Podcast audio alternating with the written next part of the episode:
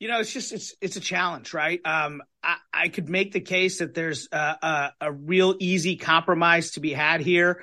You know, strike a deal in which, yes, it would better facilitate the building of natural gas infrastructure in the short term, but would enable us to build the transmission to get clean energy onto the grid in the long term. And, you know, that should make sense for both parties to come together and, and cut that deal. But, you know, the, the political fault lines have just become so hardened.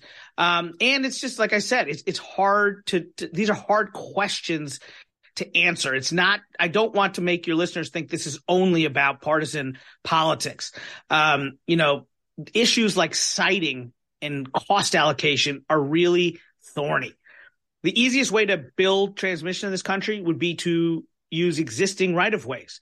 Well, then you're subjecting the same communities that saw the last round of infrastructure build out to another round.